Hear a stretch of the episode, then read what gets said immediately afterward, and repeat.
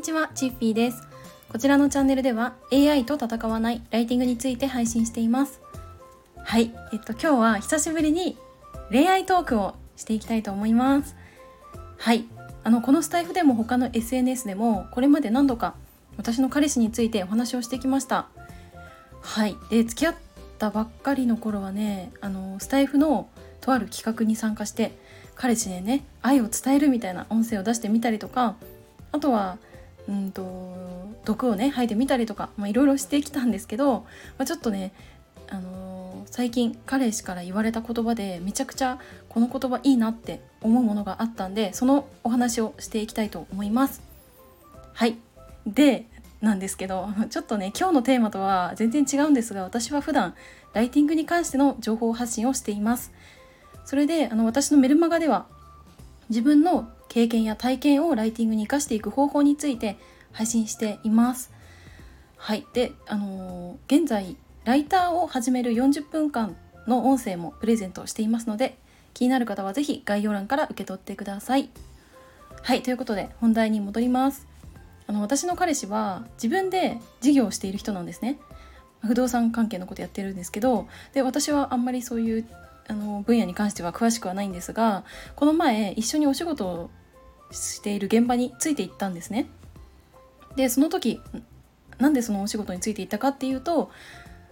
その彼が買いたい物件がその日に出たからなんですね。でその時はデートをしていたんですけどあのその物件を見つけた瞬間にもうすぐに電話をしていましたで30分くらいかななんかね車の中でずっと電話しててで私はそれを隣でね聞いてたんですよであなんかこの人ってめちゃくちゃ行動するの早いなって思ってうん会話の、ね、内容をずっと聞いてたんですけどあこの流れはおそらく今日行動に移すなって思ってでいろいろ話してみたら今日の夕方頃にあのその物件について詳しい人に会って話をしに行きたいって言われました。はいでまあ私は、まあ、そうだろうなって思って「うんいいよ」っていう感じでね、あのー、まあ、夕方車で3 4 0分くらいかなかけてそのねお仕事のとこに行ったんですけどでその前にね名古屋で結構有名なケーキ屋さんがあるんですがそこによって私の分とあとそのお仕事先の方のケーキを買っていましたね。でそれでそのケーキを持ってうんお話を聞きに行ったんですがなんかその流れであのそのね実際物件を見に行くっていうことになってでそれでうんまさかねそんなところまで行動が今日行われるとは私は思ってなくて結構びっくりしたんですけどなんかその時に私が彼から言われたのが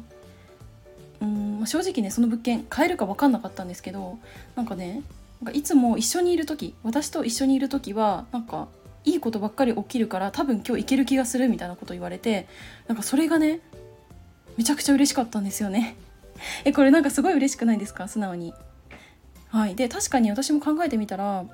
前もねなんかお買い物しに行った時にそのものも簡単に買えるものではないんですね。ちょっとここではねあんまり言えないんですけどだけど1時間半ぐらい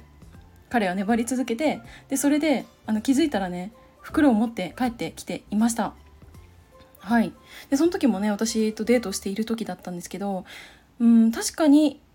今までいいことしか起きてないなっって思っててなんかそれをねこう言われた時にもうめちゃくちゃ嬉しかったからやったって感じで私喜んだんですけどただね実はちょっとメンタルが私自身は落ちている時だったんですよ。えこれたまに悪くないですか？あ悪くないですかじゃなくてあのありますよね。えなんか女性ってさメンタルこうなんか不安定だなとかちょっと落ち気味だなっていう時あるって思うんですけどなんかそういう時になんか私普段ねあんまり言わないんですけど、まあ、自分に対しても彼に対してもちょっとねネガティブな言葉をかけてしまってたんですよね。でその時にちょっと思ったのがなんで彼はこんなに頑張ってんのに私微妙なねあの成果しか出せないんだろうとか何か私何やってんだろうとかいろいろ思っちゃって悩んだ時に、まあ、彼にその話をね打ち明けたんですが最後までね話を聞いた後言われたのが「え何言ってんの？私がいるからあなたうまくいったんでしょ」ぐらいにもっとずうずしく生きればって言われたんですね。